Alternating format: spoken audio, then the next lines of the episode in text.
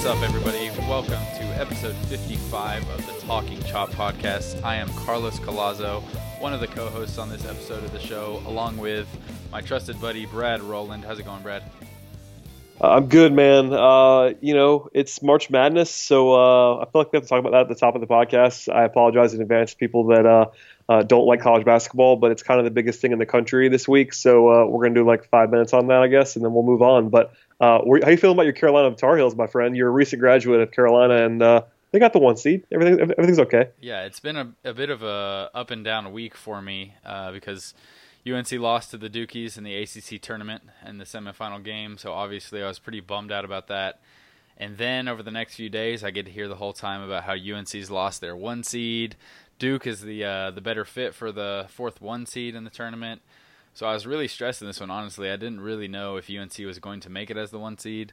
My unbiased opinion was UNC was for sure a better 1 seed than Duke, and fortunately the committee saw it that way as well, made the right decision, and my Tar Heels have a 1 seed in arguably the toughest region of the NCAA tournament. But from my perspective, it's not terrible because UNC's not going to have to play Kentucky and UCLA. Those are just one of those two teams likely we'll have to play if we're going to make it into the Final Four. But I was happy being the 1 seed, obviously. Can't be too upset if your team is one of the top 4 best teams in the country, according to the committee. But I'm curious as to what you think as a Michigan fan.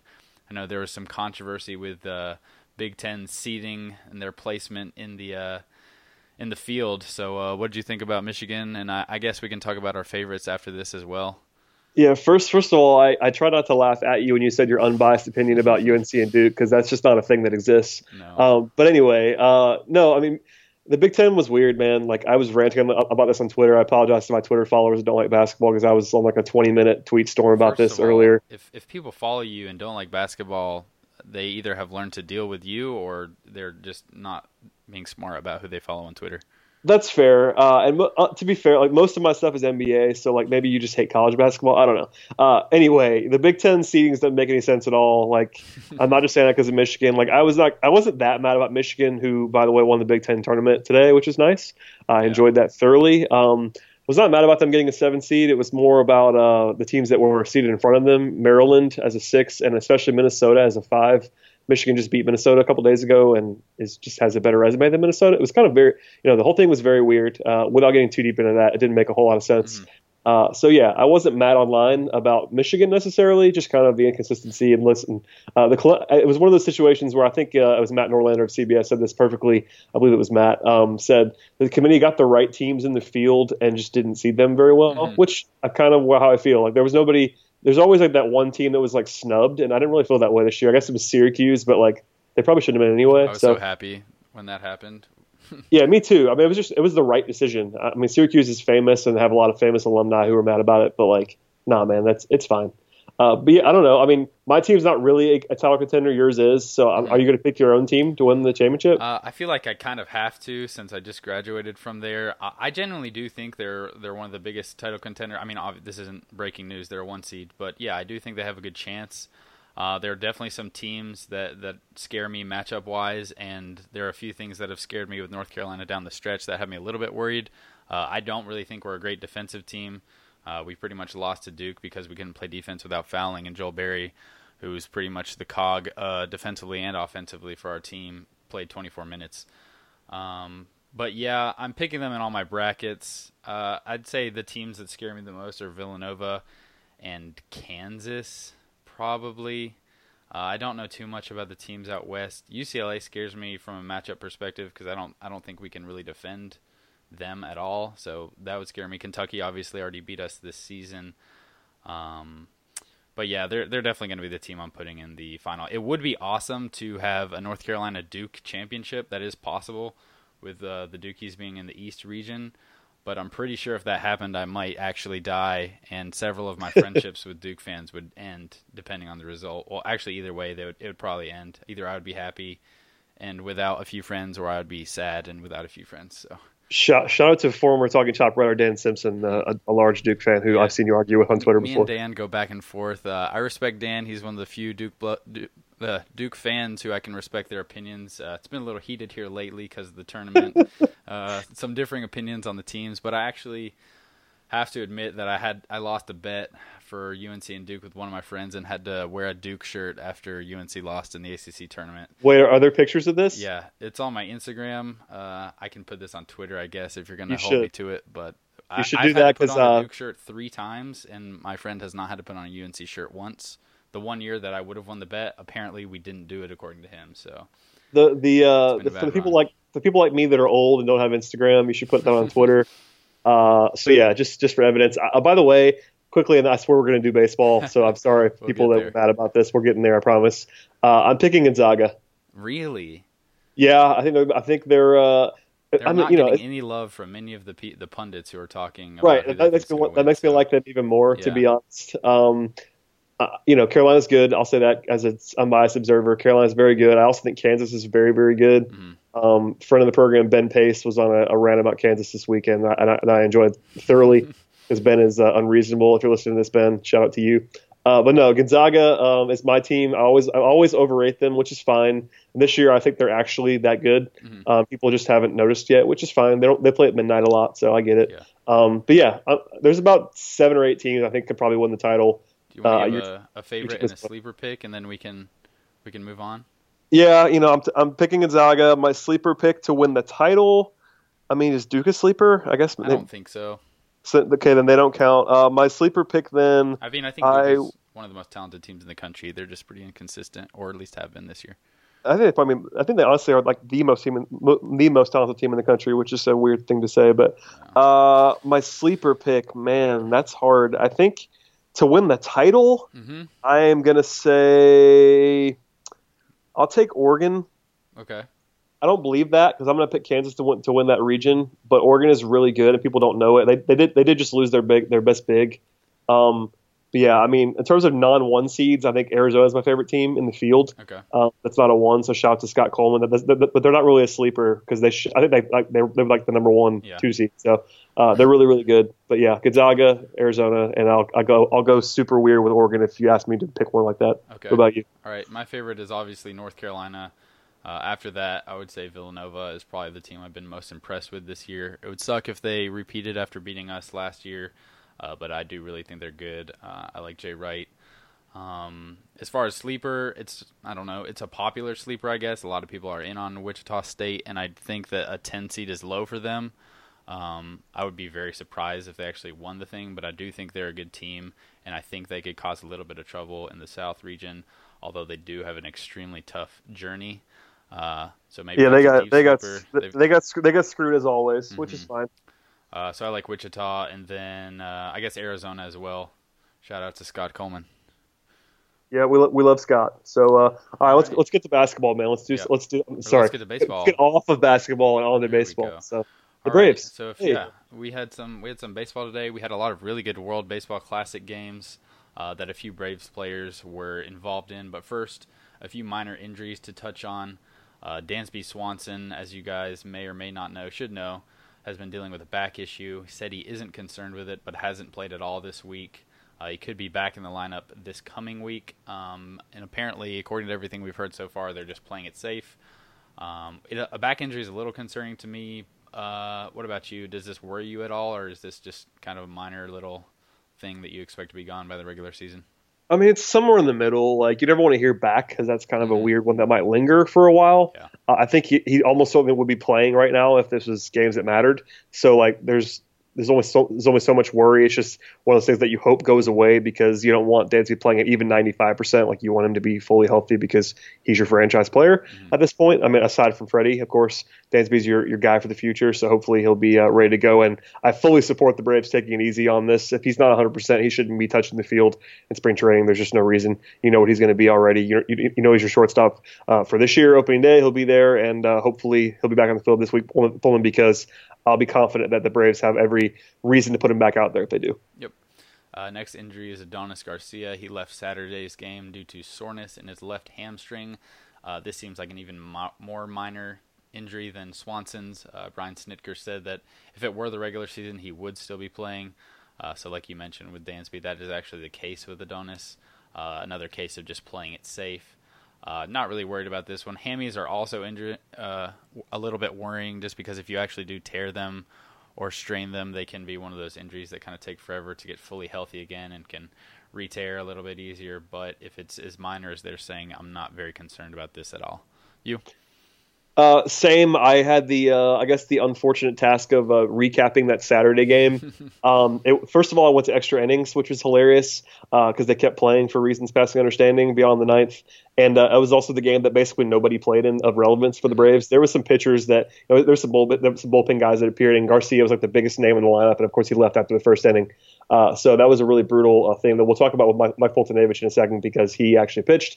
And again, that was sort of the headliner, but aside from that, it was Garcia leaving the game. But, I'm not a huge worry there. I just, I'm not the biggest Garcia fan, but he's the team starting third baseman right now. I mean, for all intents and purposes, I'd be surprised if anything other than that. I think he's going to lead the team in appearances at third base in terms of games started. So hopefully he'll be back and ready to go soon, and it seems like it's not a big deal. Yep, so a few minor things to keep on the lookout for next week just to see if these guys are back to 100%. You mentioned Mike Foltynewicz. He had a strong showing Saturday versus the Cardinals in that 2-2 tie. How far did that game go? How long were you watching that bad boy? They only went to 10, which is nice. But actually, it was this weird moment. I'm sure people saw it because it was actually on TV locally in Atlanta. At the end of the ninth inning, there was some confusion as to whether they were going to keep playing. And it was sort of a stare down between Brian Snitker and the Cardinals dugout. Like, all right, we're gonna keep going or not. And then for some reason they kept going, but they only play one more inning. And Snitker kind of got up at the end of the 10th and was like, "Nah, man, we're out of here.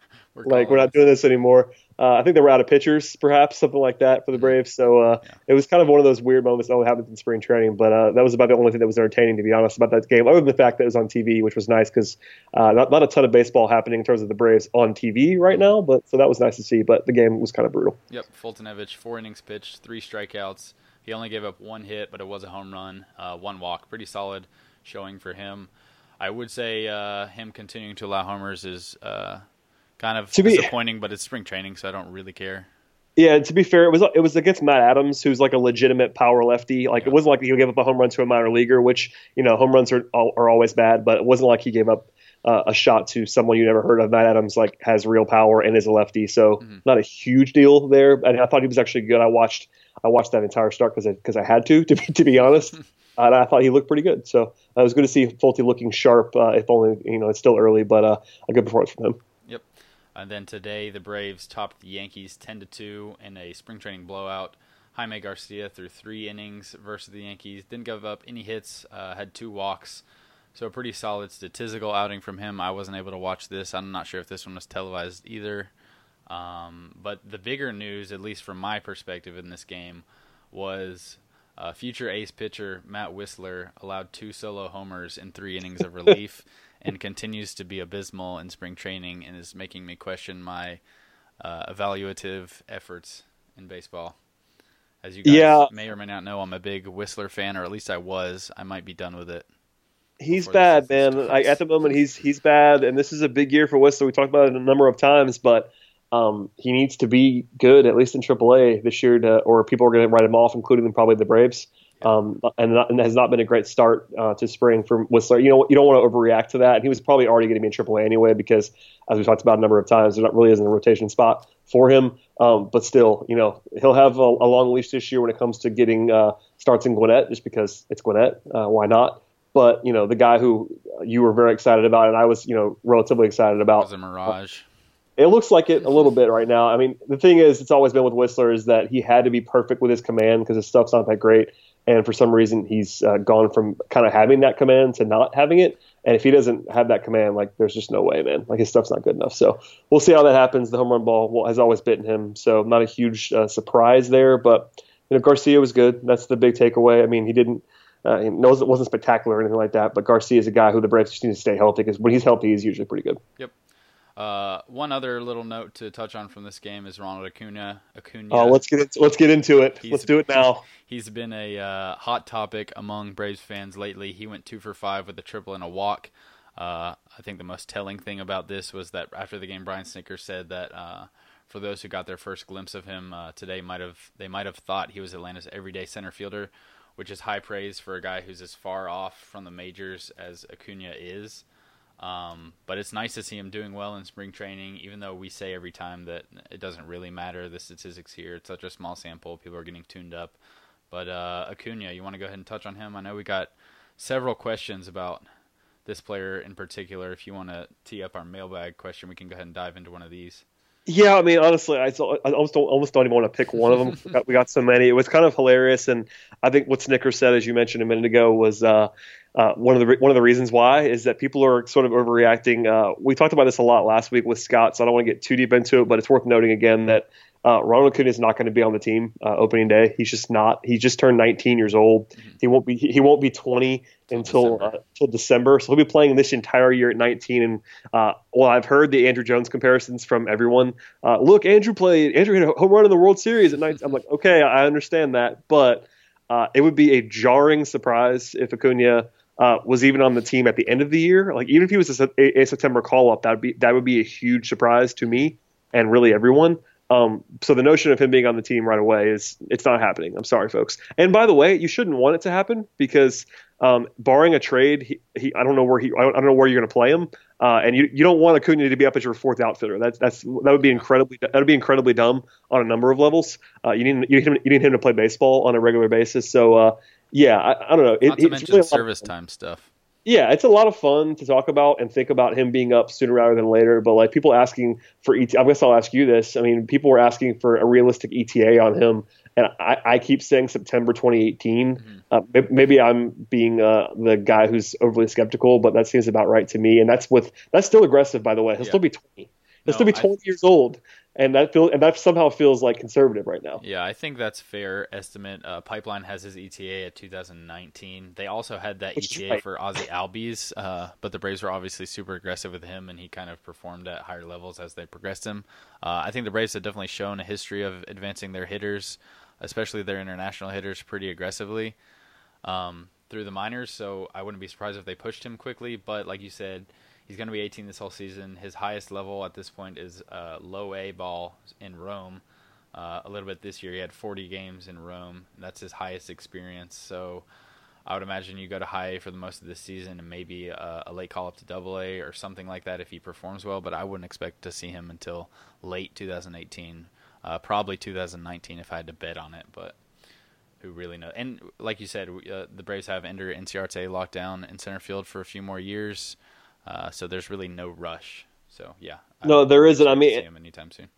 If he absolutely just tears the cover off the ball everywhere this year, and ends the year in Mississippi, maybe then you're talking about next year, maybe coming into spring training with a even still a very big long shot, but a lot more realistic talk about him making the roster. Like if he ended this year in Mississippi and looked good, that's a more realistic jump to make. There are guys who skip AAA altogether. That's happened numerous times. That wouldn't be a huge shock, but to go from Rome to the majors doesn't happen. I'm sorry for everybody. So I love Acuña. I think everybody's all in at this point. It's been a lot of fun, and he's been great in spring. But let's just pump the brakes just a little bit. Do you think that the Ronald Acuña hype is more than the Ozzie Albies hype was last year? Because I feel like yes. It kind of is, and I feel like there's less of a track record to base it on than Ozzie's. Yeah, I think there is.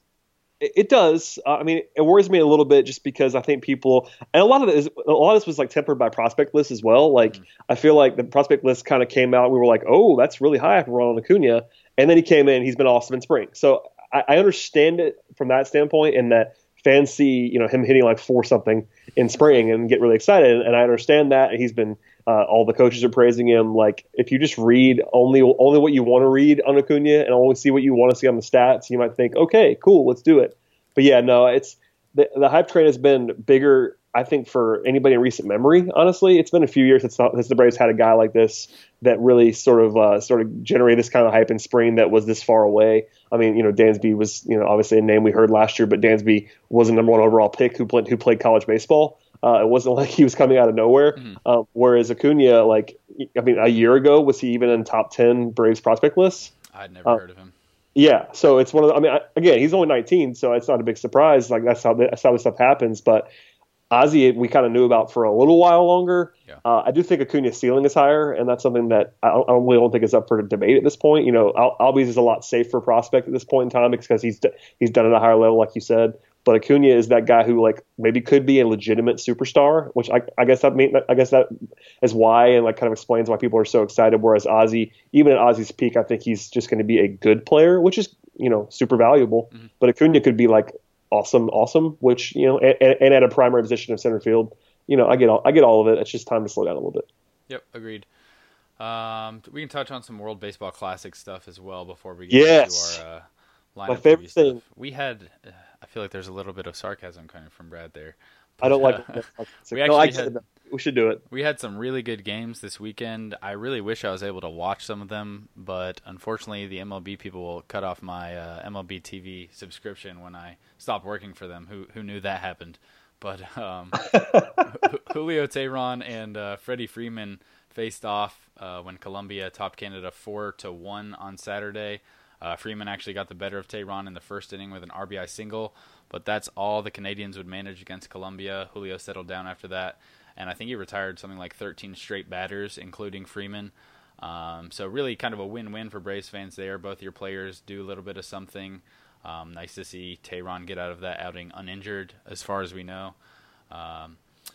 And then a little bit more disappointing news for Ender Inciarte in a game with Venezuela. The Venezuelan team had 17 hits, 5 walks, and 11 runs in a win, and Ender Inciarte went 0 for 5 in the game. So that's kind of interesting if you follow World Baseball Classics strictly for statistics. Also, a quick note from this game, former Atlanta favorite Martin Prado came through with the game-winning hit, which I was thrilled to see because Martin Prado is probably one of my... If I made like a top 5 favorite Atlanta Braves list, Martin Prado would definitely be on it, like a personal list for me. Yeah, I was always a fan of Prado. Yeah, I was always a fan of him as well.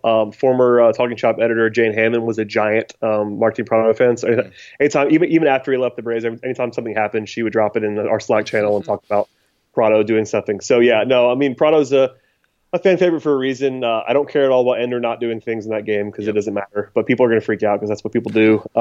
It's more funny just that he went 0 for 5 in a game where his team combined for 17 hits. Like that was an offensive explosion, funny. And it's hilarious. Yeah, it is funny to see that. I mean, the WBC. Like, I don't care personally. I will tell you, you know, firsthand. The atmosphere at these games is awesome. There's been a few of these games that have just been incredible. I've seen the very end of some of these games when people are just going crazy on Twitter. I'll flick it on. The Dominican USA game was awesome. I know the Dominican and the Colombian game was really good up until they had that stupid international extra innings rule that went on. Oh gosh, the second base thing. Yeah, it was first and second. They started runners on first and second, I believe. And then the Dominican team scored 7 runs in one inning. So I just don't care. It broke the tie.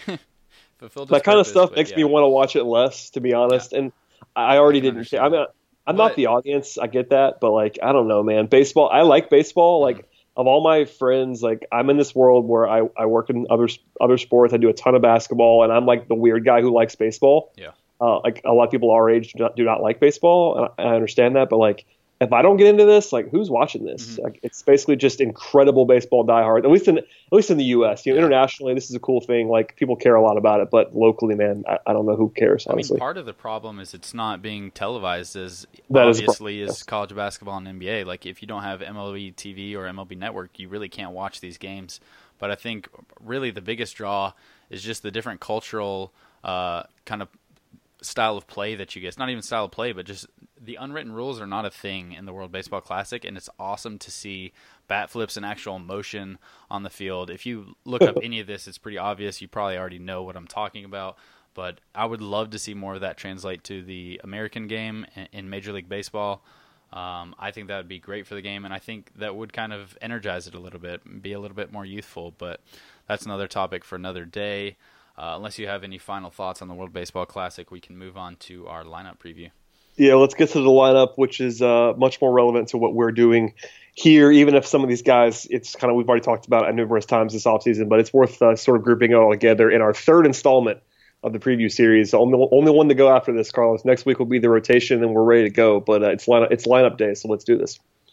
Yeah, let's jump into it. I guess, first of all, we can kind of go over the projected lineup. Most people assume that it's going to be something like Ender Inciarte, Dansby Swanson, Freddie Freeman, Matt Kemp, Nick Markakis, Brandon Phillips, then Tyler Flowers and Adonis Garcia. I think that's roughly the lineup most people would expect. Do you think that is true? Yeah, I mean, for me, I like to see probably – yeah, that's probably going to be it, to be honest. I mean, there'll be some changes, of course, because there'll be some guys who don't play every day. I don't think Garcia is going to play every day. I don't think obviously Flowers won't play every day. But, yeah, that's the general makeup. I mean, I'd be pretty surprised at this point if they didn't go with that top four, at least, in order. That seems like to be the consensus. They're planning on using Dansby in that two-hole, which I'm okay with. I mean, ideally, we've talked about this a number of times, but it's been a while now. I think Freeman's probably should be your number two hitter if you go to that ideal out of construction stuff. But as long as they're not hitting someone bad in the two-hole, which was a Freddie Gonzalez staple, you know, I guess that's the advantage of having a really good hitter in Swanson as a middle infielder, because that's apparently the middle infield spot to hit number two. But you have a really good one, so I guess that works out in your favor in both counts. So yeah, I think that's probably going to be roughly what we see from the lineup. So I was looking at some Steamer projections on FanGraphs just for the whole team, and projecting all the players out for 600 plate appearances, which all these guys aren't going to get. There's going to be some fluctuation there. That's if every player was to play 142 games. The only people on the team with a WRC plus above 100 is Freddie Freeman and Matt Kemp. And I know a lot of people are expecting big things of the offense this year. I feel like I am not as high on the offense going into the 2017 season as most people.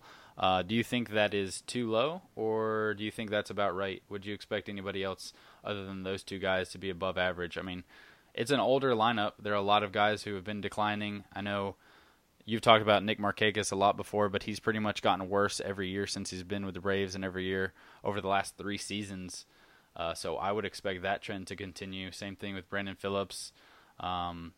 And Tyler Flowers as well. I know we can touch on Matt Kemp separately just because he's such a polarizing dude, especially for me. But, I mean, what do you think? What are your overall, I guess, predictions, or what do you think the lineup's going to be like this season? Yeah, I mean, I'm pretty negative, as you know, everybody knows. But no, we're the grumpy Braves podcasters. It's a pretty safe bet to assume that the Braves will have more than two guys finish over 100. It's just trying to figure out who that guy is. Mm-hmm. You know, and there's at least a possibility that Kemp doesn't do that. I mean, I think it's encouraging what Kemp did last year, and with the bat, I think it's pretty safe to assume he'll be over 100, but it might not happen. Just real quick to jump in, last season there were four. Freddie Freeman had a 152, Tyler Flowers had a 110, Matt Kemp 109, and Dansby Swanson 107. So. Yeah, I mean, if there's a third guy, if I had to pick a third guy, I would say Swanson. Mm-hmm. First of all, the bar's pretty low at shortstop. I mean, there's not a whole lot of sweet hitting shortstops around the league right now. There are some at the really high level, but like once you hit a certain point, the drop off's pretty large there as a defense first position to some degree after that. So he'd be the most logical candidate to reach that, you know, that 100 mythical plateau. But aside from that, man, like. You know, Inciarte, I kind of don't believe in. I mean, second half of last year, he was really good down the stretch, and that's, you know, he won't be that good, I don't think. I think he was like 300, 400, 500, something like that for like 6 weeks. I doubt that's going to happen again. But Ender could outperform his projections, I think, pretty reasonably. Adonis is kind of what he is. Brandon Phillips has fallen off quite a bit. I do think Steamer's low on Brandon Phillips. I think it has him with like a sub 700 OPS. That seems a little bit low. But, yeah, I mean, it would not blow me away at all if the Braves only had two. I just think the most likely scenario would be three or four. It's just one of those things of trying to figure out who that guy is. And also, you know, by the way, this is something we won't get into a whole lot today. There's a pretty decent shot this team makes a trade in season. I think just because Copy's so active in general, and because there's that obvious spot at third base that could be upgraded, and also, you know, catcher could be upgraded pretty easily, or if there's an injury, et cetera, et cetera. So. The two guys at the top, you mentioned Freeman and Kemp, are your two best, safest bets to be, you know, above average hitters at their position. Yeah. But I think Swanson will be number three. I don't even know if I would bet on Kemp having one above 100, to be honest. I think Freeman is your lock. He's obviously going to perform better than league average. And then other than that, I'm expecting Kemp to not be that great this year. Well, here's the thing about Kemp. He's literally never not done it. Like, over a full season. His first half of last season was atrocious. I know. I'm just saying. But look, if you look at his – I mean, I understand why you're saying that you wouldn't bet on him to do it. Yeah. But I think it's definitely more likely than not that he reaches 100. Considering he's 32. I know, but he's done it every year of his career. Every year. And I understand your point about the first half last year, but then, you know, in general, would the second half be more predictive than the first, if anything? I know it's not a huge difference, but, you know, it's one of those things where I don't think you're wrong necessarily. I just think 51% of the time, at least, he'll hit 100. That could be me. I could just be me being a contrarian, but I think we all know you're low. Yeah, we all know you're lower on Kemp than everybody else, but even then, I think you probably acknowledge that it's more likely than not. I don't know. I mean, he's going to hit home runs, but it's just a matter of, is he going to keep getting on base enough to make that valuable? I guess a lot of my knock on Kemp is that I really think that his defense kind of takes away all of his offensive value. Agreed. A lot of people just disagree with that, or don't think defense is important, or think he's the best power-hitting outfielder in the National League or whatever. I'm just not nearly as high on Kemp as other people. I know people are hyped up about his conditioning and his fitness, coming into spring training, and that's something people love to talk about, but he just, I don't know, man, he's just kind of like a one-dimensional old power hitter at this point, and I'm not going to bet on that guy continuing to do well. At some point, he's going to start to level off like a guy like Nick Markakis has. I know they're different profiles offensively. They're not the same player at all, but I would think a guy like Markakis has a better chance to keep being valuable offensively than a guy like Matt Kemp. You think I'm completely wrong there? I know you've been the downer on Nick Markakis, so let's swing to him a little bit. What do you think about old Nick? Yeah, I mean, one more thing on Kemp. I just think, go ahead. I don't know. It's one of those situations where I think your argument about his defense killing his offense is definitely a valid one, and we're talking about offense only. We're talking about WRC+. Yeah. So I get that 100%. I've killed his defense.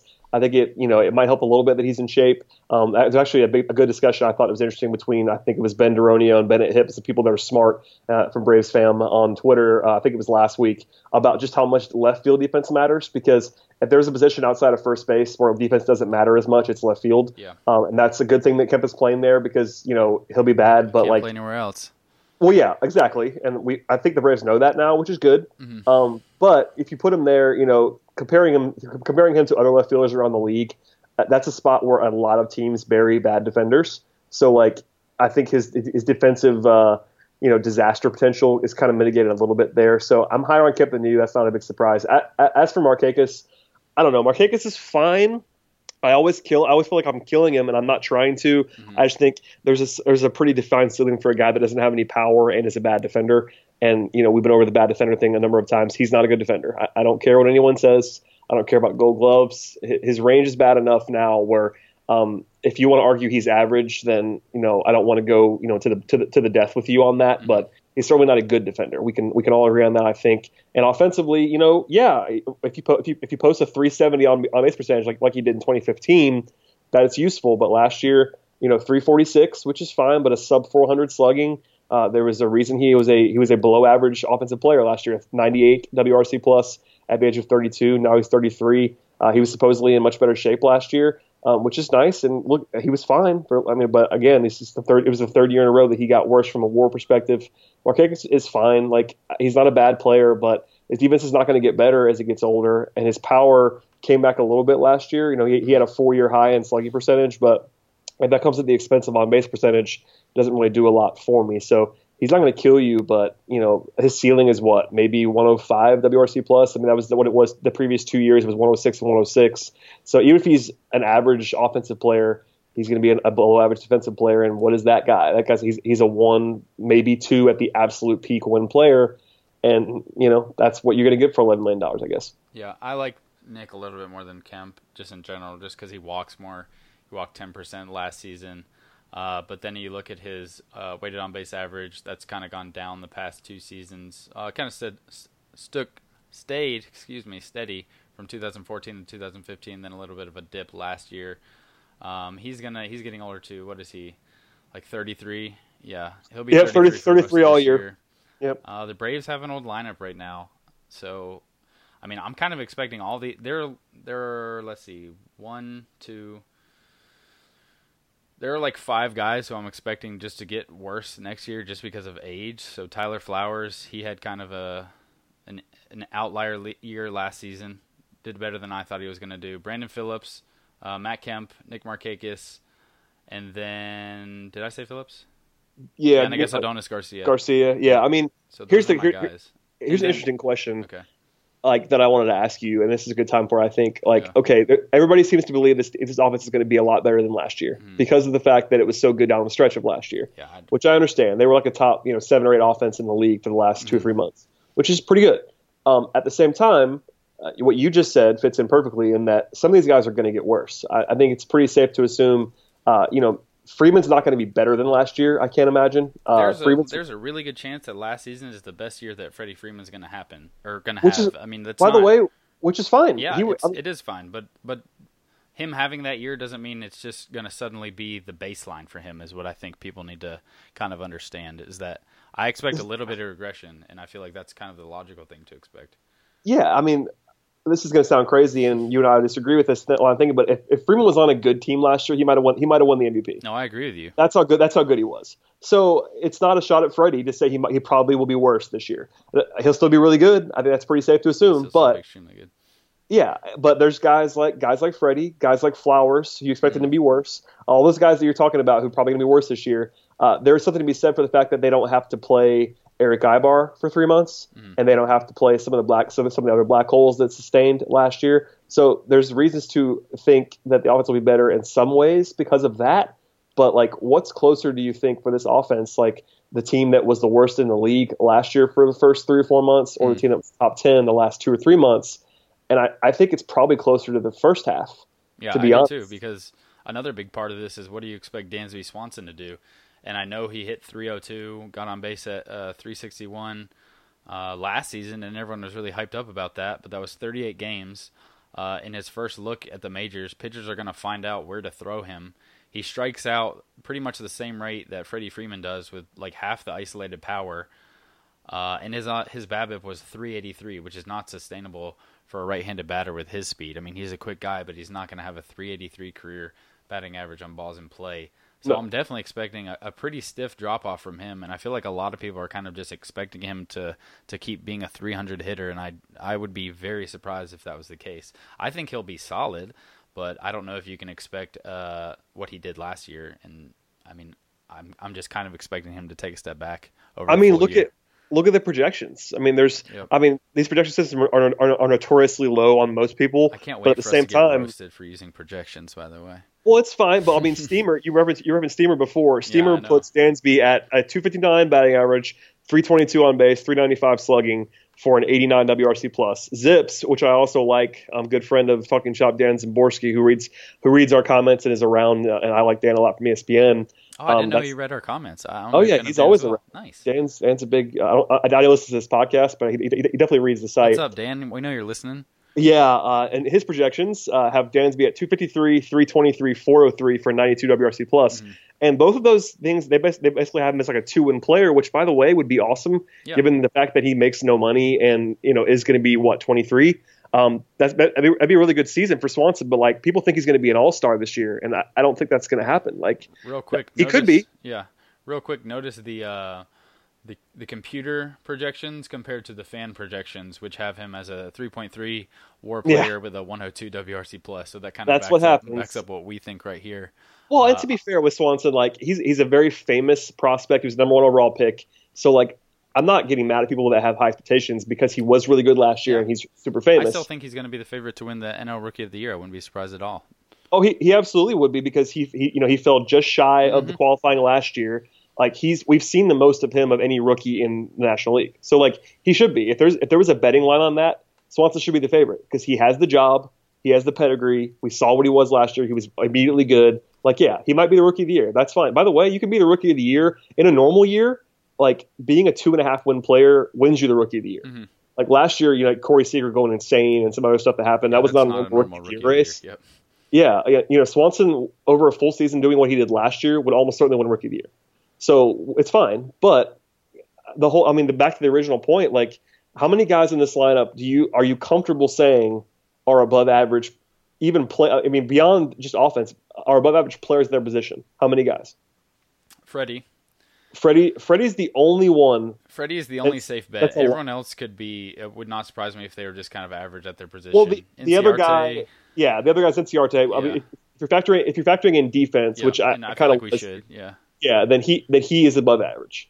But because the defense is so good, you know, the WAR numbers, I mean, there's a reason why he was one of 3 4-win player last year, according to Fangraphs. Like, he's really good defensively at a premium position, so that matters a lot. But aside from that, like, again, there'll probably be one or two that perform like they're above average players, but actually projecting them as that, and between Kemp and Markakis and Swanson, I guess Phillips has a chance to do it if he suddenly, you know, catches the rejuvenation machine coming home to Atlanta. Maybe Flowers repeats himself, but like, that's a lot of question marks, man. You know, I think we know that Garcia is not going to be above average.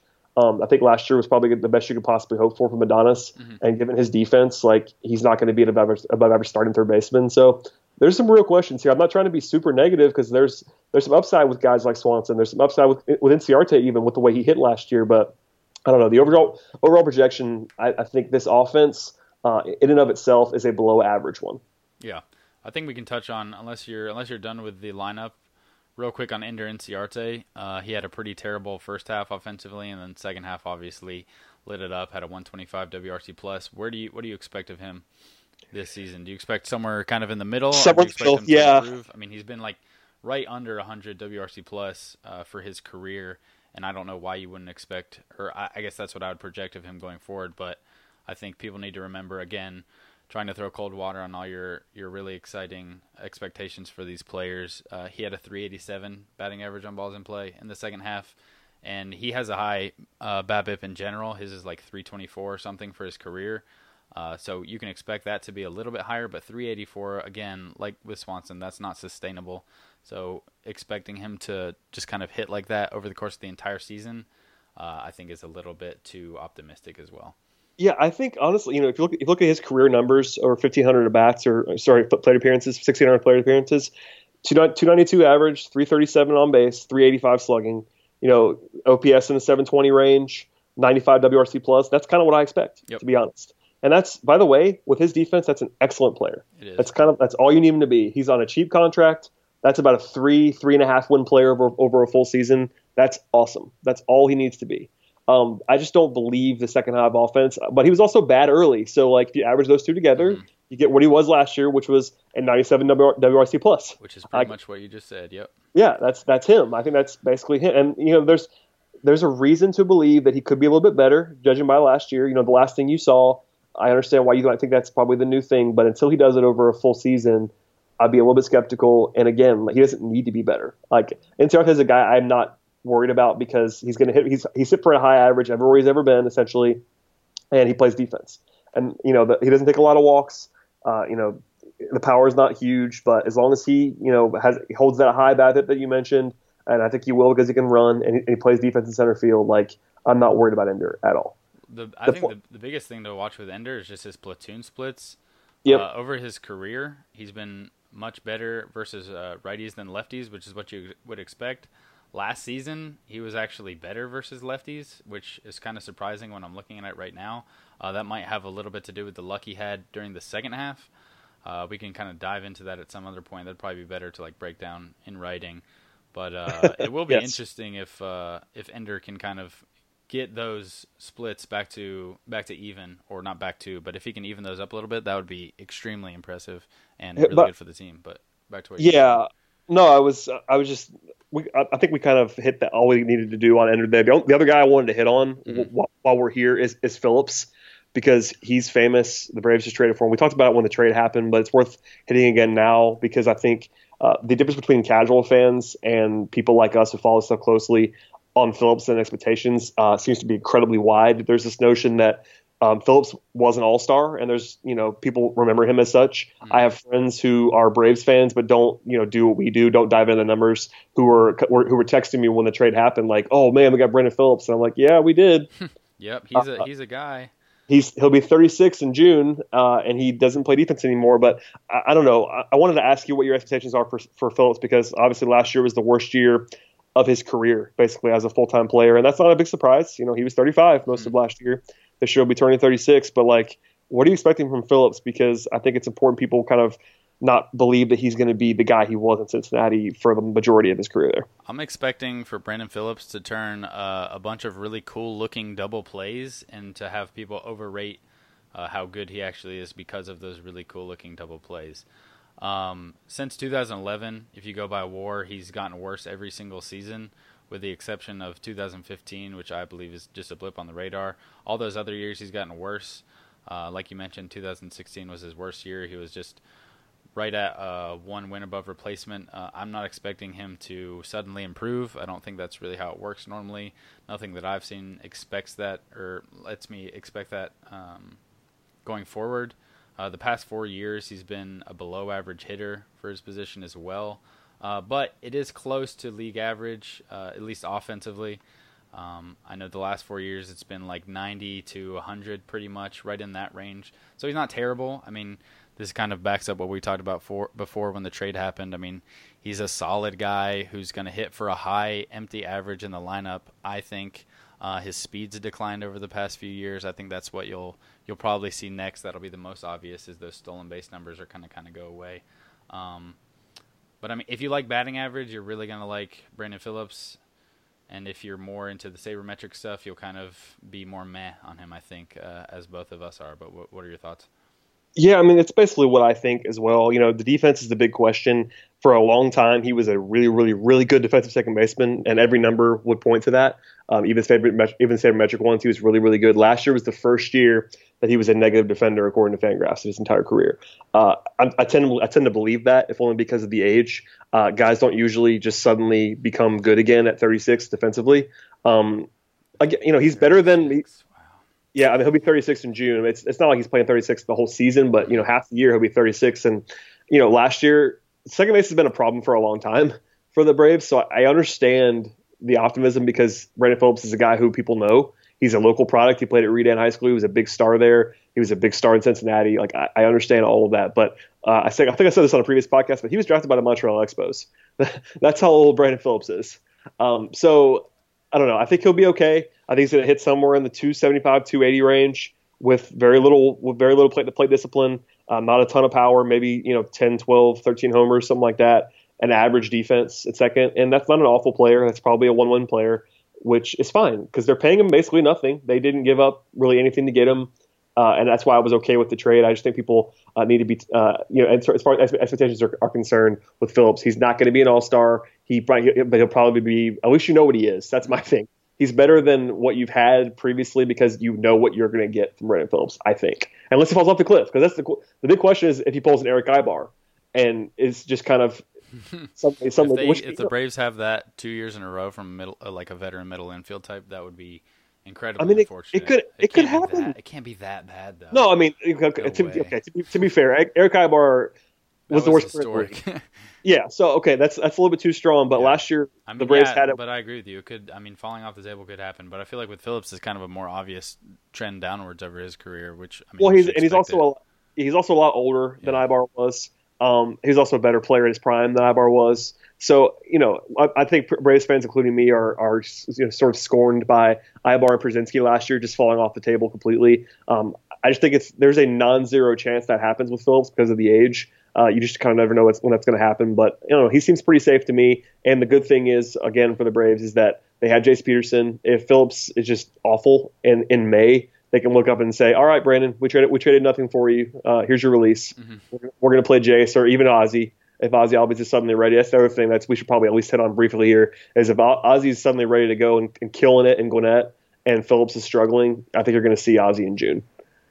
It may not happen. Mm-hmm. I mean, that's like four ifs. But if all those things happen, there's no reason for the Braves to hold on to Phillips if they're trying to compete this year.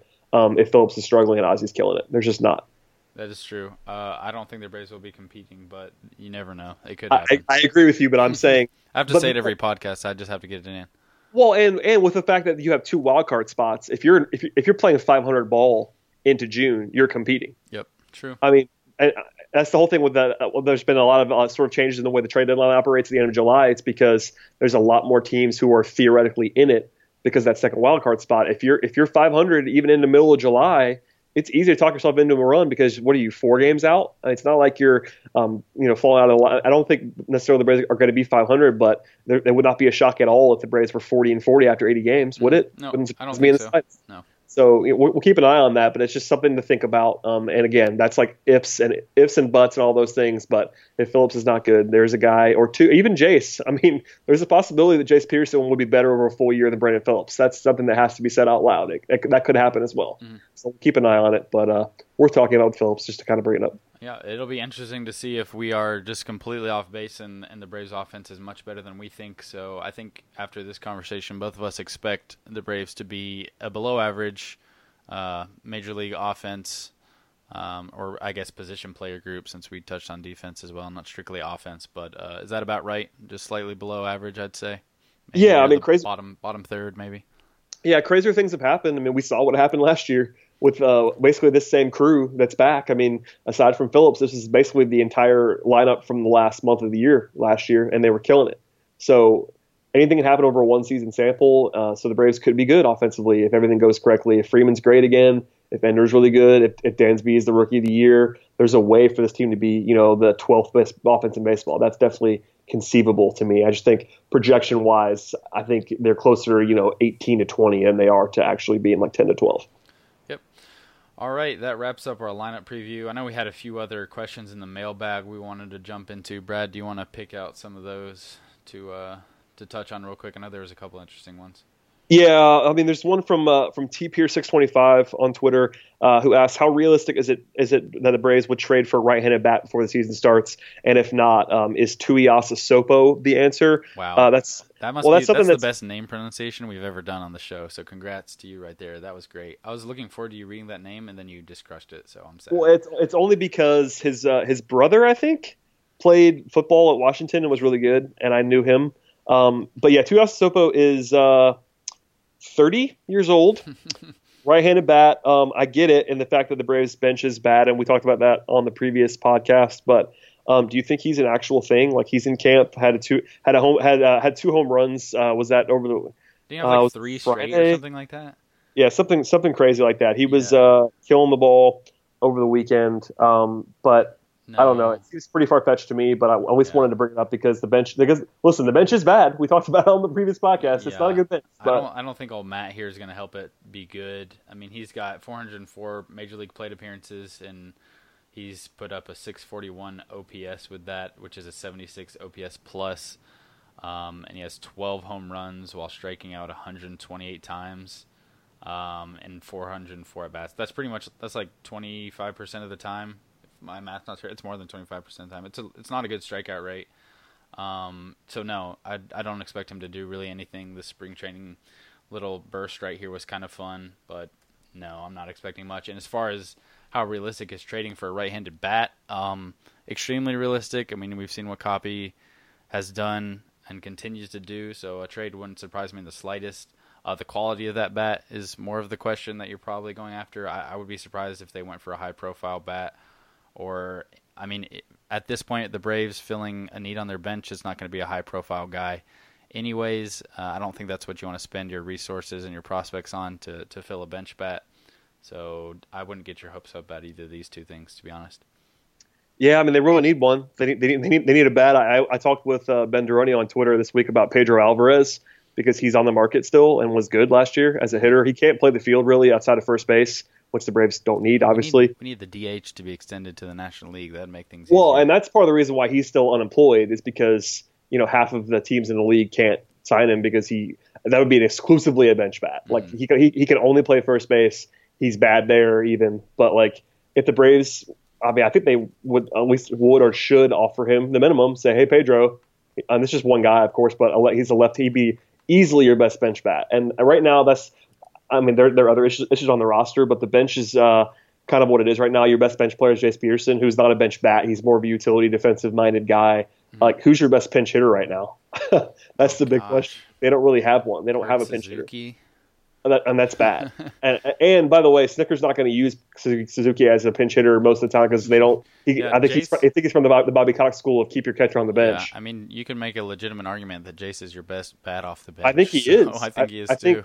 So it's either that. I mean, unless they keep one of these guys as an, you know, there's some outfield stuff, and we talked about that in the previous podcast. But you know, Bonifacio is an option. Nope, he's not a good hitter. Peterson, not a good hitter. It might be Rio Ruiz, to be honest. Yeah, hopefully Rio. Which is funny. That would be fun.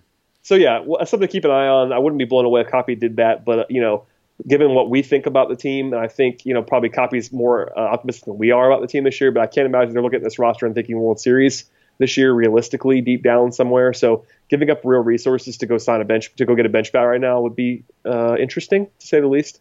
We'll keep an eye on it, though. But the bench is bad right now, so I understand the question, to be sure. But I don't think it's about Tuiasosopo necessarily. Yeah. Last question, then we'll get out of here. Coming up to the hour mark. Jake Scott says, let's pretend all prospects live up to their potential. Who is your dream five-man rotation for 2020?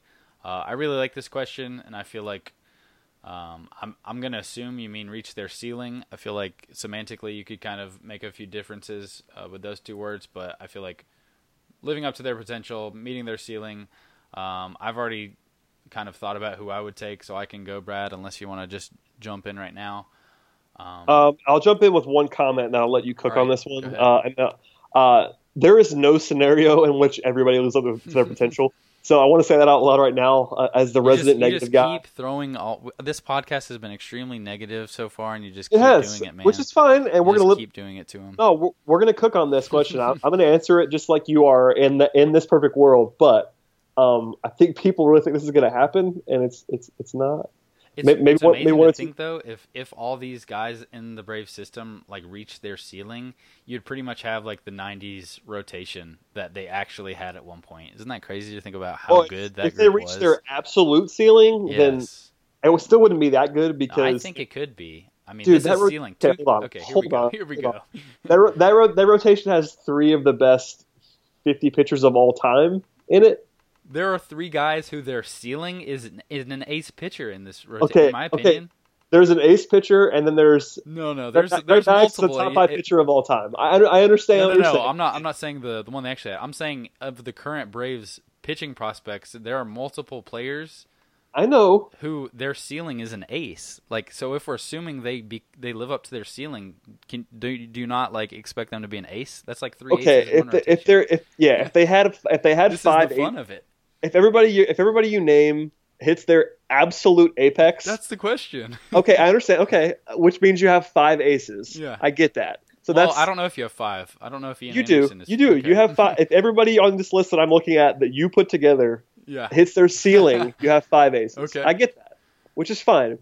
There was a point in time where Kevin Millwood was the fifth starter for the Braves. Yeah. And he was winning like 19 games with like a blow. Did he win a Cy Young? I think he did. You have to look that up real quick while I go over. I know it's not pitcher wins. I'm just saying, like, the one thing that throws a wrench into that theory is even if they like reach their ceiling, you can still get injured and never play again. So that is the one thing that kind of holds my my exciting. It's a semantic argument that you and I are having for fun right now. But right. I'll go ahead and give you the rotation. Your list. Here's mine. Do it. And this is the order that I'd probably put him in. Actually, I'm gonna flip one near the end, but I've got Touki as the ace. I think pure stuff. He's definitely got the best stuff. He would be the best pitcher if he could figure out how to control his pitches. He would easily be the best pitcher of this group. I love Touki. I don't know if he's ever going to control his pitches, but Tuki's my number one guy. Max Fried next, then Colby Allard and either Sean Newcomb or Mike Foltynewicz. As the four, I guess you could pick of these final three who's going to round out the final two spots. Sean Newcomb, Mike Foltynewicz, and Ian Anderson. I'm starting to kind of lean Ian Anderson and Folty over Sean Newcomb, but, I mean, Newcomb has great stuff too. He just, I guess you want to see him develop third pitch. But this is all just like hypothetical. So would you switch any of those players? What would your rotation be? Okay, I thought about this in my head, and I wasn't thinking like super duper apex. I was thinking, come on, man, you gotta go with the question, Brad. And it's fine. You did that, which is fine. My five-man rotation would be more realistic than yours. If you put Soroka in here, I'm gonna get mad. Well, no, I wouldn't get mad, but first of all, how dare you? Mike Soroka is a saint. Soroka has the highest floor. We'll have another question for the floors. Okay, okay. I think I just answered this wrong, to be honest, because I had Julio in my rotation. You failed at a hypothetical, Brad. Come on. I have Julio in my rotation. No. Julio's great. Julio's already good. He's great, but he's not elite. Julio was elite at one point, prospect-wise. Anyway, okay. if we do it your way, then your guys are the guys who have to be on the list, honestly. Yeah. And I think Anderson wouldn't be on, if you go again pure apex. Mm-hmm. I think it's Toussaint, Fried, Allard, Newcomb, and Folty. Okay. That's my five. Yeah. If you just do that. And then you have the next tier of Anderson, Soroka. I mean, Lucas Sims has better stuff, so if that's what you're talking about. No, I can't do this. I can't do Lucas Sims. Live up to ceiling. I guess if we're talking about ceiling from 2015, Lucas Sims has a higher ceiling than Mike Soroka. This is such a great question. It's also such a bad question because there's just no reason to think about this. Yeah. But shouts to Jake Scott. I'm glad we got to end on this, on what was a supremely negative podcast compared to, I guess, the casual Braves fan. But well, here's I will have one bone to pick with you, and then we'll get out of here. My number one starter would be Colby Allard. Really? Not Touki. Yes. You were light on Touki, and I know you love Touki. I love Touki. I'm a sucker for lefties. That's my thing. He's got a double plus fastball and curveball in his arsenal. Here we go with double plus. Double plus. Colby Allard is filthy, and he's left-handed more importantly, in my opinion. So he's gonna be your little Clayton Kershaw in this scenario. Yeah, I'm here for Colby Allard, but I guess Touki is my Pedro. It's fine, man. This is fun. And the fact that the Braves actually have enough guys where they actually have 7 guys who could be aces, again, that's not going to happen. But full A-pick style, that could happen. And honestly, I just want – give me 2. Just give me 2 of these guys. Give me 2 aces. That's all we want. Give me 2 of these guys. Not even aces. Give me 2 of these guys to, hit. Yep. Not even, smash through the wall, but just hit. Yep. That would be awesome. Great. All right. Well, we're at the hour mark at this point, so I think we can wrap it up. Is there anything you want to, talk about before we get off and go to bed? Nah, man. TalkingChop.com. I mean, just visit. I mean, please subscribe to our podcast on iTunes, but also if you want to go check out sort of the reader's guide to the podcast. Every single podcast has a separate post on TC that either Carlos or I put up with a little. Sort of a navigational tool to get through the podcast. Rundown, that's a good word for it. So check it out there as well. Do both. Subscribe and download, and then do it again on the podcast. Support us. Help us get the clicks and the downloads and all those things. And our writing, too. I'm not writing a ton right now because it's still basketball season, and I have other commitments. But I did the recap again of this weekend. We're doing every spring training recap imaginable. There's some preview stuff happening. Of course, we're going to kick it up in a big way that last week of spring before opening day and all that stuff. It's all coming, man. We're getting closer and closer. I know March Madness is going to take over my life for a while, but baseball's here. I guess Freddie's almost back to camp now, too. I think Canada lost today, which means Freddie's coming back soon, which is nice. True, yep. Yeah, it's going to be fun, man. We're almost there. Yep. Follow Brad on Twitter at BT Roland. You can follow me at Carlos A. Colazo. Follow the site on Talking Chop. And Facebook, by the way. Follow Facebook at Talking Chop as well. Do Facebook. I've got some exciting personal stuff coming up this week, which if you're listening on Monday after the post, you might already know about, but excited about that. But yeah, thanks for listening to the podcast, guys. We appreciate it, and we'll be back at the same time next week. Thanks.